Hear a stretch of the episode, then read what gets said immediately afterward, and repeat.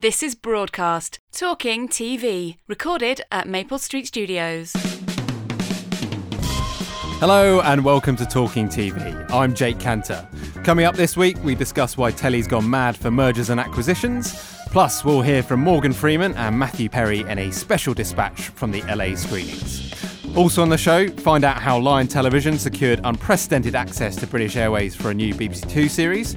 And we've got an iPlayer comedy preview special as we sample some new mini sitcoms and pirate radio mockumentary People Just Do Nothing. So strap yourself in and prepare for takeoff.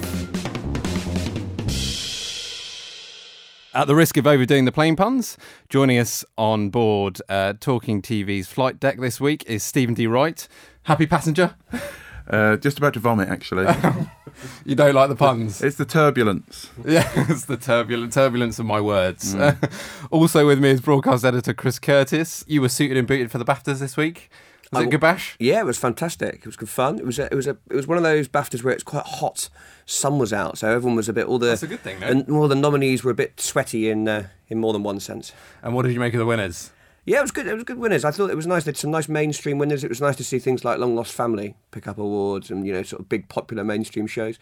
And then there were a couple of more left field choices as well. It was good. What did you make of it? Well, Stephen? the thing I was slightly disappointed. I watched as a viewer, and I was a bit disappointed that the BBC seemed to be left looking a bit stupid. You know, strictly didn't Only get won anything. four awards, and the, and the Radio Times Audience Award doesn't count apparently. Uh, who cares about those people? Um, the, the fact that Strictly lost to Ant and Dec Mm-hmm. was a real surprise because Ant and Dec, yeah, it's a good show, but it's the same show we've seen for years, nothing new. Whereas Strictly last year was amazing, and also thought Graham Norton, who is telegold virtually every week, was better than than than, than Ant and Dec. Was Brucey like- there? Brucey was there. I'm sure he would have been expecting an award, wouldn't he? Given that it's his last his last series. well, he was disappointed if he was. okay, on that note, we'll, we'll move on. Uh, up first, just when you thought Channel 5 selling to Viacom and Discovery buying all three media was about as big as it gets, it is announced that Endemol, Shine, and Core Media are clubbing together to form a mega indie. The rate of top end market consolidation has been breathless in recent weeks and will surely result in a radical change to the UK television landscape. It's not over yet either, with experts predicting that more M&A activity is on the cards as companies like Fremantle strain to keep up with the competition. Chris, it's been pretty staggering, hasn't it? A crazy few weeks is what one uh, uh, exec said to me at the at the BAFTAs. Just the the number of deals and the scale of those deals has been remarkable. Is this going to change TV for a long, No long one time to come? no one knows yet. I mean, there's all sorts of sort of trickle down effects that we need to try and gauge the impact of. So a thing that's happening in the background that no one's talked a huge amount about, about is qualifying indie status, and or for all of a sudden, all those all three media indies that make a lot of hours for say the BBC or Channel Four are going to become non-qualifying indies, and that's going to play havoc with the with the quotas. It's that kind of granular detail that we haven't really got our heads around yet, but um, it's it's really uh, needs to be examined in quite a lot of detail. Stephen, does this kind of thing concern you when you see these massive players coming together? It's- What about the little guys? That's well, exactly. That's the thought. I mean, the TV is all about the little guys. It's always a, an individual producer that makes a show. It's always a, a very personified by the person behind the camera, etc. And no one really cares about the brand names of these mega indies or whatever. It's a bit kind of ooh scary on one. It sounds scary. If it actually offers producers the chance to keep in employment, then I'm for it. But uh, commissioners don't like commissioning uh, big mega indies. They always see that as a bit kind of traitorous, whereas they'd much rather support the little bespoke one man bands. so? Do you, do you really think so? oh God, yeah, yeah, absolutely. I you mean, don't think they, they commissioners see safety when they see big indies? No, it, it's about the producer. It's always the producer. It's always the individual name. They don't go, oh, great, the Endemol, whatever. That's fantastic, unless it's a reality show or something. But you know, they will think who's the producer making it. But if it's, there is definitely a sort of reverse snobbery thing about you know you don't want to commission a hundred million pound a year indie when you could give it to uh, somebody who's going to survive on one and a half million for the next two years, say. You know, artistically, it probably makes no difference, but you know, it's got a weird sort of connotation of money versus credibility versus artistic credibility, blah blah blah. And Chris, uh, you write this week in your leader about potential for a group of small indies to come together to, to combat some of this behaviour in the market. Yeah, there's a few conversations taking place at that sort of media, small, medium size uh, end of We're not entirely market. sure who yet. Well, we don't So really- if you're out there, come come forward and tell us. Yeah. I think it's people sort of trying to react to all this and thinking, wow, where does this where does this leave us? And, and seeking a bit of safety in numbers. It seems like you know smart thinking. What Stephen said is true. No one really knows how this is going to all play out. Um, it's a lot of it is to do with economic conditions. You know, the fact that the market is buoyant, and a lot of it's to do with finances for discovery. You know, um, there were some financial imperatives uh, to do a deal. It made it made good financial sense. So I think in some cases it's a you know that's kind of driving things. But yeah, when you look at the the percentage of the UK production community that's looking like it's going to have a new home um, the next sort of three or four months, then it's uh, startling. Well, as the situation develops, uh, you can read all about it in the pages of broadcast. Uh, moving on, we'll be talking about BBC Two's Access piece on British Airways later, but the channel has just ordered a similar series, Lifting the Lid on Westminster. Atlantic Productions' four part documentary, Inside the Commons, promises an unprecedented glimpse into the corridors of power. Uh, Stephen, these Access pieces are all very in vogue at the moment, aren't they? Why, why do you think that is? Well, when they're done right, they're superb basically. They, you know, following on from Inside Claridge's, which which blew everyone away, a really old-fashioned documentary that had this amazing kind of characters, drama. It's that thing of it feels like quality. You sit there, you let it, you soak in. To me, it's it's, a, it's slightly a retro thing to do, you know, an old in-depth documentary, but it's just when they're good, they're superb. They can't be bettered. However, whether or not the participants uh, are getting wise to what's going on and all the rest of it. You know, because the more there are of these, the less likelihood uh, there is that you're going to get these great moments of you know unconscious behaviour, etc. You know, people so, play up to the cameras. Well, play up or, or disguise their behaviour. I mean, it's it's so so for, so for with with this one with Parliament. I mean, you know, this is the, the biggest group of chancers there's ever been. You know what I mean? With the power and and it's They're like, experts in fakery. Is that what well, you're saying? you know, you know, there are there are the odd liar and criminal and, and sex addict in House Parliament, but will we get them on camera? You know, so it's you know, but it's good. It sounds good. Let's put it that way. It sounds interesting. Chris, will you be watching? Probably, yeah, I reckon so. I think it's kind of what Stephen says about characters really interesting. So in the states, you've got this kind of very factual, that's incredibly character led, that's much more produced and formatted and, sort of constructed. You know, the kind of Duck Dynasty side of things. And I kind of wonder whether these obdocs that are fashionable at the moment are like a sort of slightly toned down British version of that. It's funny, we've had Iceland and Greggs, and we've had Harrow and Claridge's, and so it kind of, you know, you, it's the full social spectrum, and now uh, and now Parliament, which probably sits somewhere in between. Somewhere in between, yeah. Uh, also, this week we learned that Kim Shillinglaw is uh, sort of her first few days in the hot seat. What do we think's in her in in tray in in the first uh, couple of weeks at BBC Two? Well, I've sent her several constructive documentary formats about the Kardashians, but I haven't had a response yet. Sent her champagne and, and chocolates as well. No, No. I'm not that naked in my obsequiousness. It always used to be the case, didn't it, that you'd have to the BBC execs would um, have to declare what they'd received, and um, I think so- it still is. I mean, so- Danny Cohen had to declare whiskey, didn't he? Yeah, not entirely appropriate gift Given- for Danny. I wouldn't. given I, his I- I wouldn't have thought no. But um, what's Kim up to? I should imagine she's doing a bit of a get to know you period, getting out and meeting some some indies, some of those uh, key suppliers, because we know that she's very well thought of, but the genres that she's worked in has meant that previously the her exposure to the indie community has been um, somewhat limited. I should think she's sitting down with Ben Stevenson and making sure they keep that fantastic run of drama going on BBC Two, and probably having a th- in trying to grab uh, Shane Allen as well because comedy is certainly an area they could um, try and make a bit of progress on for BBC Two. Fantastic. Uh, last up in the news section, a small treat from the States. Uh, broadcast very own Peter White has selflessly ventured to California for the LA screenings, where UK broadcasters have been in town eyeing up the latest uh, US television treats. Uh, here's Peter's special dispatch from the screening room, and uh, being the multimedia journalist that he is, uh, he recorded it all on his iPhone. I've been at the LA screenings this week trying to figure out which of the latest US network shows have a chance of making it big in the UK and which broadcasters might buy them. It's a very glamorous event, and the Hollywood studios certainly don't spare any expense to impress the likes of Sky, Channel 4, Channel 5, and UK TV, uh, helped by the sunshine and the 40 degree weather. There's always a few shows that get the Brits talking, uh, some for good reasons and others less so. Gotham, the Batman prequel from Warner Brothers, has got a lot of attention, as have a couple of the other superhero shows like The Flash. American Crime, a dark Broadchurch style crime drama, and uh, Madam Secretary, which is a sort of West Wing meets Good Wife political drama, were both well received and, and, talked about.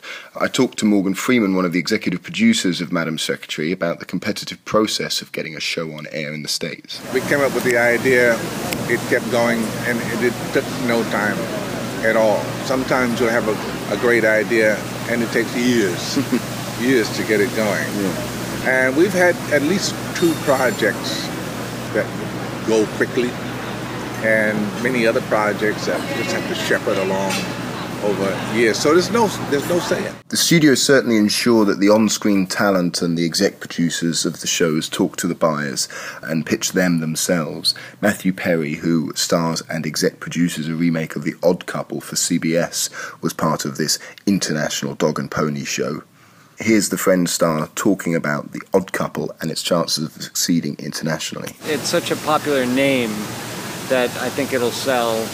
And Friends does very well overseas, and hopefully that will my name will help it. I was really intrigued by playing the part of Oscar Madison. Mm-hmm. I was a big fan of the play and the movie and the TV show, and thought I'm very similar to this guy. I can shake hands with him. I understand him, and I thought it was time for me to be in front of a studio audience again. I've been battled against that for about 10 years and finally decided that's what I really like doing and it's really fun and it's what I'm best at. Many of them are hugely aware of the importance of the international market. Gary Glasberg, who executive produces NCIS and its latest spin off, NCIS New Orleans, says that the global market is vital for, for the success of his show. You know, I made a point uh, a couple of years ago of going to MIPCOM and the whole uh, reason that I wanted to go was really to gain an understanding of just how far reaching the show was. Yeah. When you do that and you meet the broadcasters of, in other countries, you, you, really gain an understanding of just just uh, who you're connecting with. Yeah. And one of the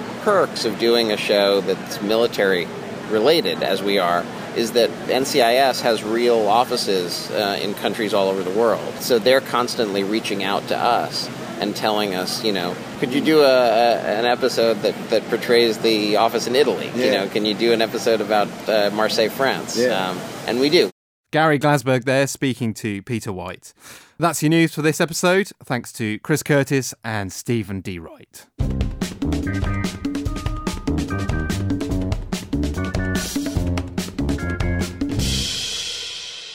Uh, now then, over the past couple of years, BBC Two has taken viewers inside organisations including Claridge's, Iceland, and United Utilities. For the channel's next Access documentary, it will open the doors to British Airways, marking a successful end to a long campaign to book front row seats at the airliner. All Three Media's Lion Television was the indie that eventually secured a British Airways boarding pass, and it promises to provide a window on the working lives of cabin crew, engineers, and board members. Before we find out more, here's a taste of the first episode this is a very grey subject, yeah. isn't it? Because it's on the day. Right, okay. The main thing is you cannot block a door. No. You cannot put a dead passenger in a toilet. It's not respectful, and also they are not strapped in for landing. If they slid off the toilet, which could easily happen when you land, they will end up on the floor, and they have to take the aircraft apart to get that person out. And it's can you imagine putting somebody in on an aircraft toilet? It's yeah. not. No. So in nice, easy world, which somebody dying on an aircraft isn't you put them back in their seat. I know crew that have had to sit next to somebody that's passed away for the rest of the flight, and it's all of this is such a horrible topic. Did you make them maybe look like they're asleep? Put a blanket over them. We used to do many years ago. You know, give them a vodka and tonic, Daily Mail, and a you know eye shades, and they'd be like, yeah, they're fine. Uh, that was some cabin crew training there. Uh, but joining me now is is James Rogan, the director of a very British airline, and Lion managing director Jeremy Mills. Uh, welcome to you both. Thank you. Thank you. Thanks, Thanks for coming in. Um, so, first of all, could you, could you talk us through the process of winning access to British Airways? Yeah, I suppose what Lion we're always looking for what the next access um, story is going to be. Uh, and you know, over the years, we've done lots of stuff with the MOD and companies and different sort of hotels, things like that. Um, and BA obviously is a really big brand in Britain, and it's the sort of thing you think, well, there, are, there are great stories there. And uh, Nick Catliff, one of my partners at Lion, and I worked on Airport many years ago at the BBC and started that off. And so we've had over the years a number of dealings with BA, and have always been interested in what really happens. They're, very visible. You you can't look up in the London skies at least East without seeing a BA plane flying over you, and they're part of most people's life at some point in the year. So it seemed an obvious target to go after. But equally, there are huge challenges in getting access. Clearly, here is a big multinational company uh, quoted company which have a lot to lose by taking part in this, and who knows what they've got to gain? It's an unknown. So I think it was almost two years probably in the process of getting access, talking to them about what they were interested in, what was important to them. Uh, marrying that up with what was interesting to us and the viewer, uh, and the sort of journalistic stories alongside the good narratives, and trying to come to an agreement about what they would let us film um, and what we found interesting. And I think in the end, they gave us a pretty good range of options of what they were able to help us film and that we thought would tell the story of individual parts of the airline but also give a, a, a bigger picture of the overall uh, running of the airline and the way the airline fits into Britain today. What was the turning point then? When did they say, right, we're prepared to let you in now? To be honest, part of it was that we made a one off film with them in their engineering works down in Cardiff for BBC Two called Engineering Giants, um, which was a technical um, film, an engineering film about how they strip down every plane every few years right back to its carcass and build it back up again. And actually, that, if you think about it, has got a lot of potential pitfalls because here you are saying we're exposing all the faults in our plane and showing how we put them right before we put it back in the up in the air. And I think because we made that film with them and it was both engineering, if you like, correct, but also addressed all the issues that the viewer's interested in in a way that didn't uh, gloss over anything. So that helped win So I think it helped win the trust exactly that, and you know that, and the fact that I think at Lion we can point to a number of people we worked with over the years who've had similar experiences, who've exposed themselves or their company or their institution, and at the end, um, I'd like to think we can go back to them and say, look, guys, was it a fair? Was it a good? Uh, experience working with us. Yep, you didn't like some of those elements, fair enough, but were they fair? Yep. What was the outcome in the end? Well, it exposed some bits that we didn't necessarily like, but on the whole, it was a good and fair experience that was beneficial to us and and to the viewer. BBC's been looking for access to British Airways quite a while, hasn't it? I think I remember Charlotte Moore talking about it at Sheffield in 2010, I think.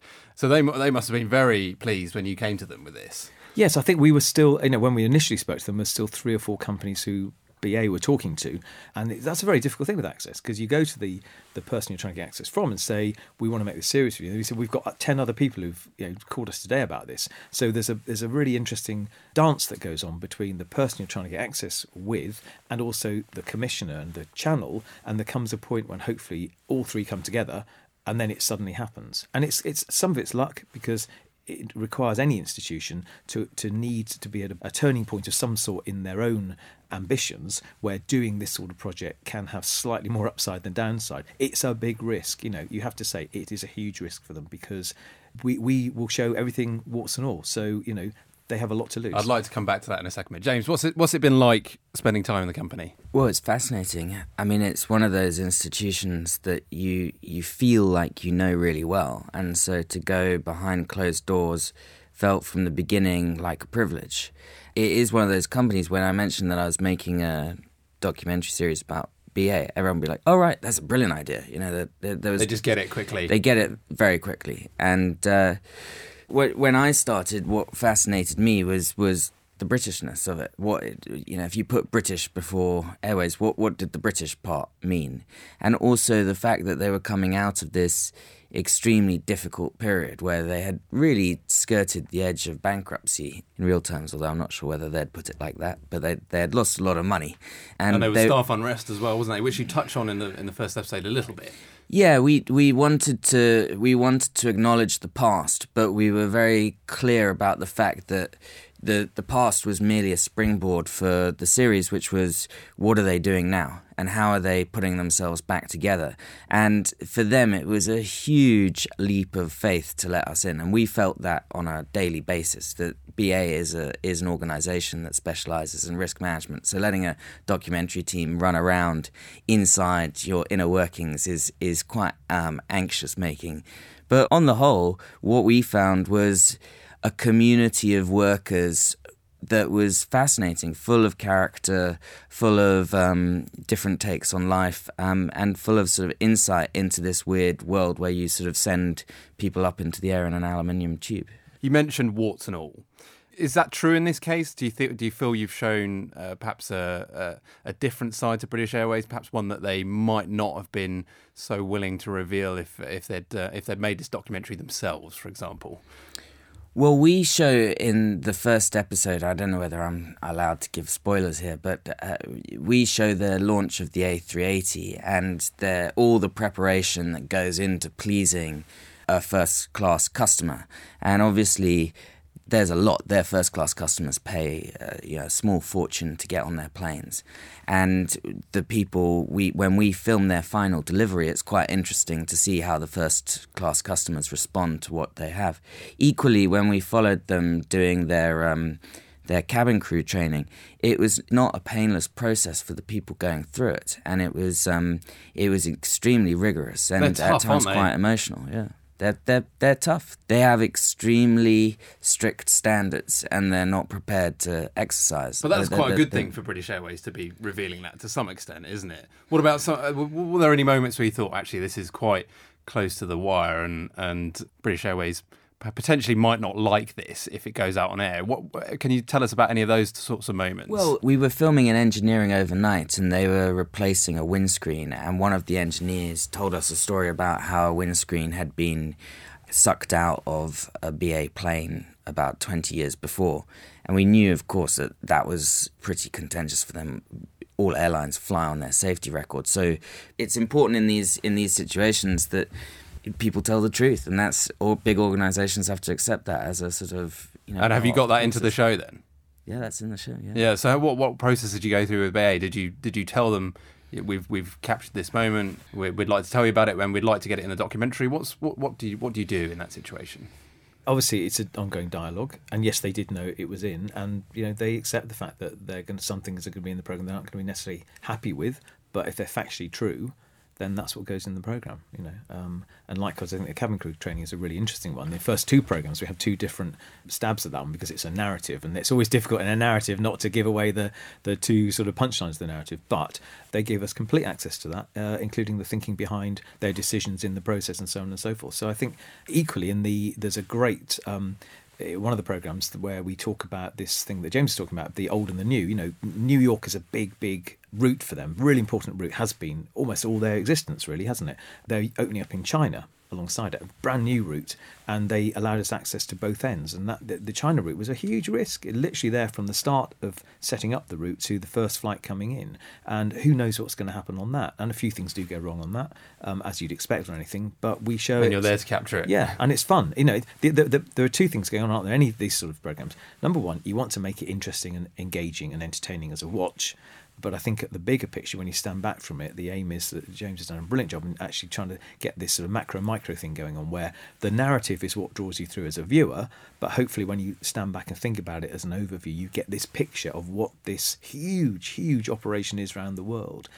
Equally, it, the thing that's never been filmed before, the operations room they have a 24 hour day, 365 day a year operations room at Heathrow, which has never been filmed. And this is where it is the nerve centre of their whole operation. And we were in there, and things go wrong. And we show things going wrong, not necessarily because of BA's fault, but because of passengers, you know, having panic attacks or um, a certain item found in luggage, which is one of the stories that goes on. It's in how they deal with it. Now, it was a huge risk for them because they didn't know what the hell was going to happen when, when we were filming in there.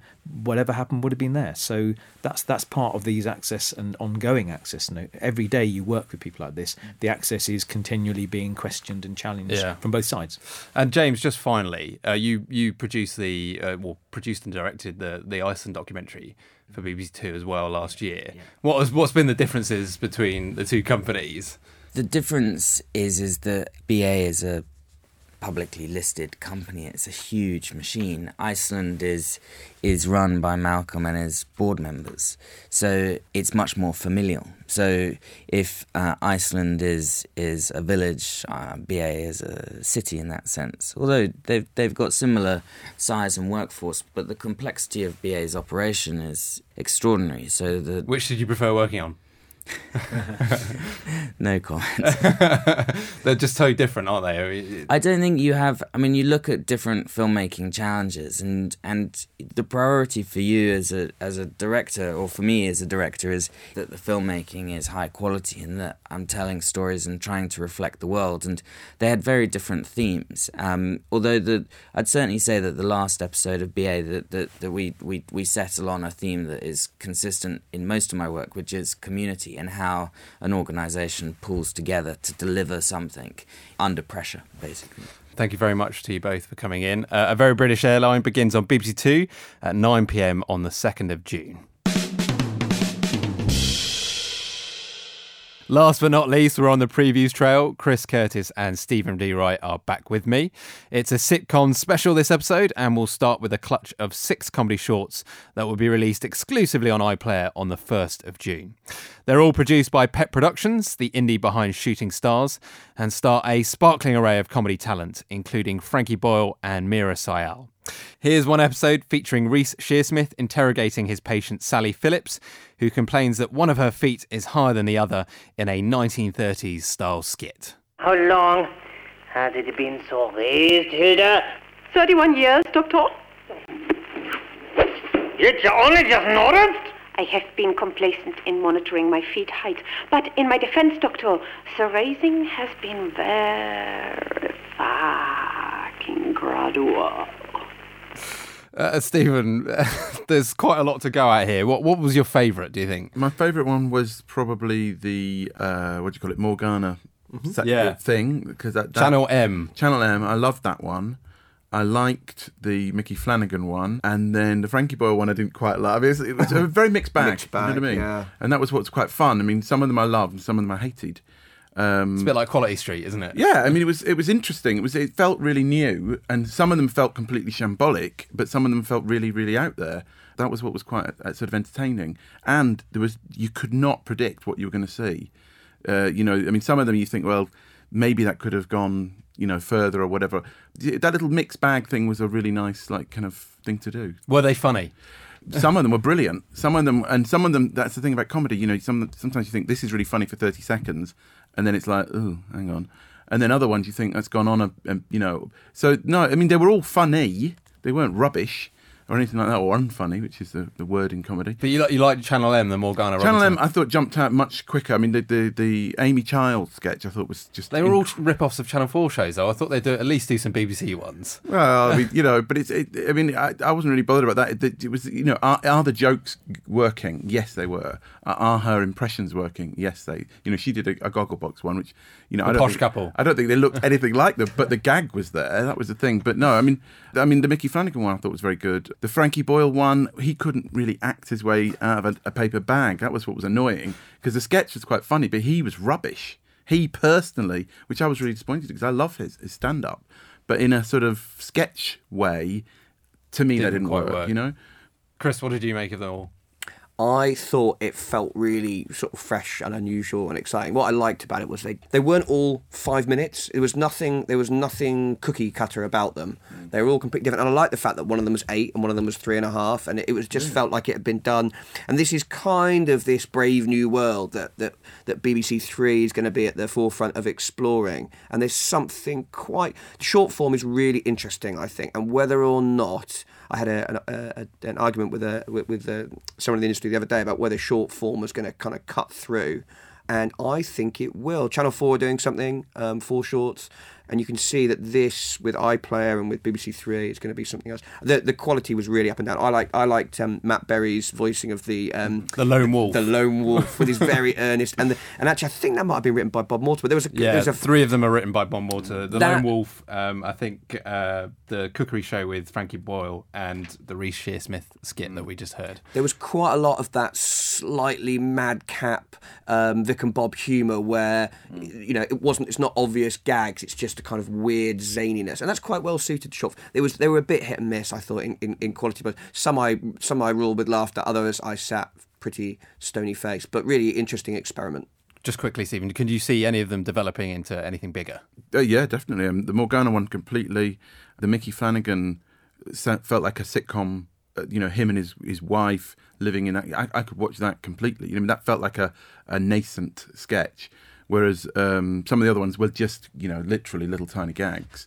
I think it would be a shame if the whole point of doing these short form things was to try and then find 30 minute comedies. I think the whole point of it would be if you hit on something that works, a short form, you know what? Make a batch of them and then release them one a day, stripped for 10 days or so. I don't know. It's sort of.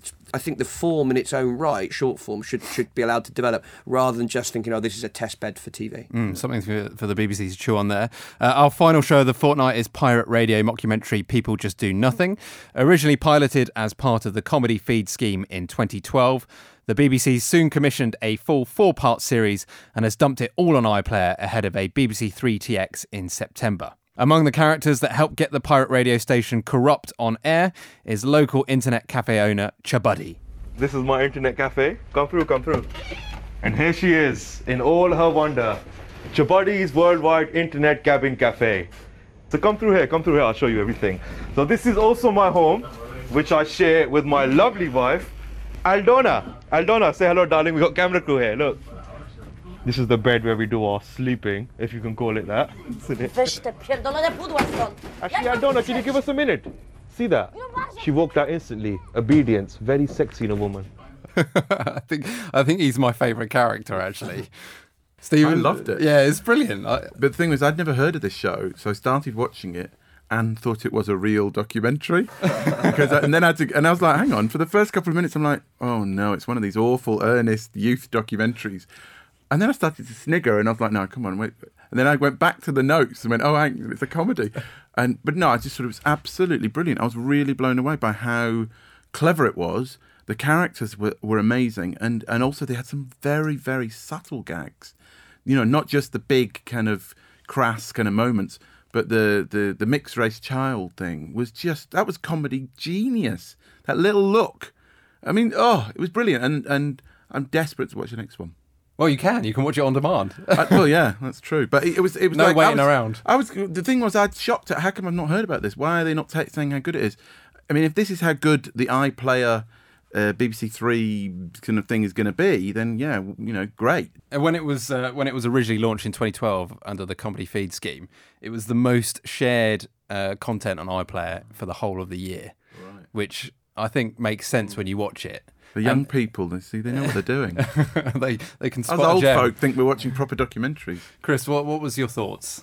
I really like. I didn't quite love it as much as Stephen. I, funnily enough, I felt that it could have worked better as a sketch or One of the five-minute sketches. I'm- I'm being booed by Mr. Uh, D. Wright, but I, I, Down the kids, I. I, I don't know. I just sort of felt like it. I, I worried a bit that whether the joke. It's four parts, isn't it? That's I, wor- right, I worried a bit whether the joke might wear a bit thin over the over the four episodes. But it's you know it's really nicely made. It's kind of really believable. The the acting is really really good in it because it's so convincing and they've got the tone of it really really nice there, there were moments that i really enjoyed and moments where i thought it was a bit signposted but again it's really nice to be talking about something that's a bit different you know because you don't like grime and uh, and UK garage. well, as a resident of the Elephant and Castle, Stephen, um, actually, I felt very at home watching uh, Kurupt FM. Um, but These are your neighbours, right? These are kind of my neighbours. It was. Uh, listen, I enjoyed it, but I, I wasn't. It, it didn't feel. I'm surprised because you're a massive fan of Phone Shop, and it, it's tonally there are similarities. I think. Yeah, I don't. I mean, I,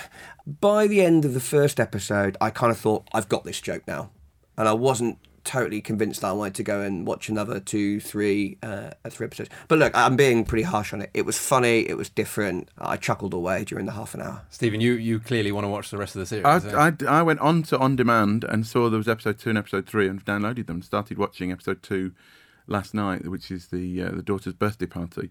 And I just love it. Absolutely love it. I mean, I can understand what Chris means about, oh, will the characterization and the story develop?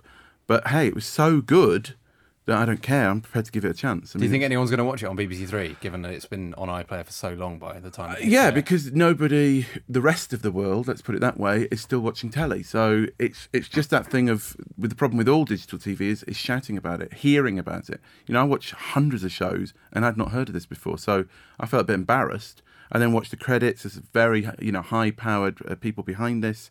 Uh, It's rough Asher cut Talla, TV, yeah. and uh, you know, and you think, oh, okay, maybe this is you know, it's it's a great, great little thing, and it and it feels completely, you know, what's the word, uh, fully made. It doesn't feel like a a tryout. You know, it feels like the script and the acting. I mean, Chris said the acting is superb. Uh, the props, the the scenery, it's, it just looks great. really, really believable. You know, I think more people will watch it probably because it has been on iPlayer. First of all, I think the whole, th- particularly for comedy, it's like you want to watch things again. Yeah. So I watch it again now. I know, that, I, know, I know that it's a comedy. All right, guys, uh, thanks very much for that. The full series is available on a smartphone, tablet, or computer near you. And that, I'm afraid, is that. We'll be back in a fortnight with a special episode featuring highlights from the Broadcast Media Summit, which is hosting speakers including ITV Chief Executive Adam Crozier. For more details and tickets, visit creativeweek.co.uk. Until then, thanks to all our guests this week Chris Curtis, Stephen D. Wright, Peter White, James Rogan, and Jeremy Mills. I've been Jake Kanter, and the producer was Matt Hill. See you in two weeks' time. You've been listening to Broadcast, Talking TV, recorded at Maple Street Studios.